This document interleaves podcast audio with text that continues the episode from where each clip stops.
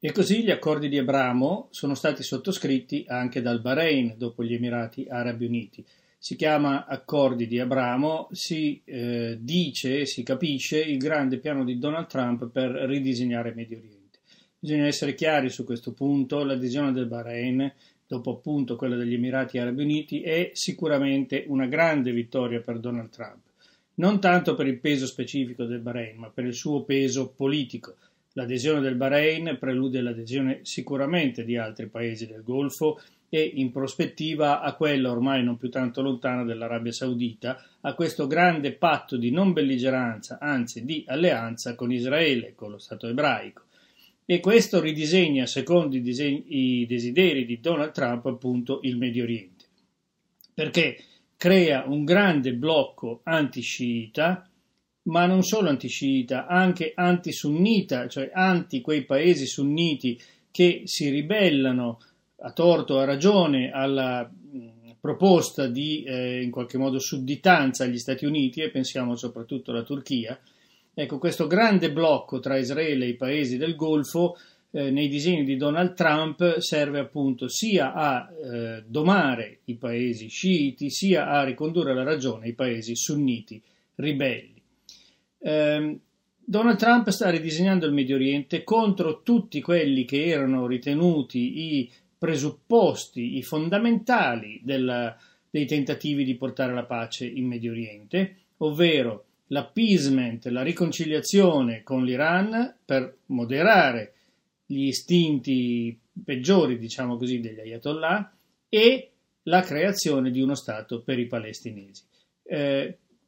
Trump sta ridisegnando il Medio Oriente proprio invece affrontando di petto nella maniera più dura possibile l'Iran e negando, seppellendo l'idea dei due stati, e cioè dello Stato per i palestinesi. Non dimentichiamo che il prologo a quanto sta avvenendo adesso con gli accordi di Abramo era stato il grande piano per la pace tra israeliani e palestinesi che Trump aveva presentato nel gennaio di quest'anno e che di fatto eh, esaudiva tutti i desideri degli israeliani e annichiliva tutte le eh, richieste dei palestinesi. Ora, gli accordi di Abramo vengono presentati come un, una grande iniziativa di pace. Dei paesi come gli Emirati Arabi Uniti, Israele, che sono stati avversari, se non proprio direttamente nemici, per decenni, si riconciliano e anzi si propongono di collaborare effettivamente l'uno con l'altro. Siamo sicuri che questo eh, sia veramente un piano di pace? In Israele, dove si fanno molti meno complimenti che da noi, eh, il discorso è molto chiaro. Questa è un'alleanza in funzione anti-Iran, lo dicono gli stessi ministri del governo Netanyahu. Ora, in un domani, quando i paesi del Golfo saranno tutti entrati in questa disposizione di alleanza con Israele, e quando cioè si sarà saldata l'alleanza tra il grande bacino di risorse energetiche e il grande bacino di riserve valutarie del mondo, ovvero i paesi del Golfo, con il paese, ovvero Israele, che è eh, militarmente il più forte, il più attrezzato e tecnologicamente il più avanzato, siamo sicuri che questa alleanza resisterà alla tentazione di muovere contro l'Iran per disfarsi una volta per tutte di quello che è ritenuto il paese canaglia per eccellenza,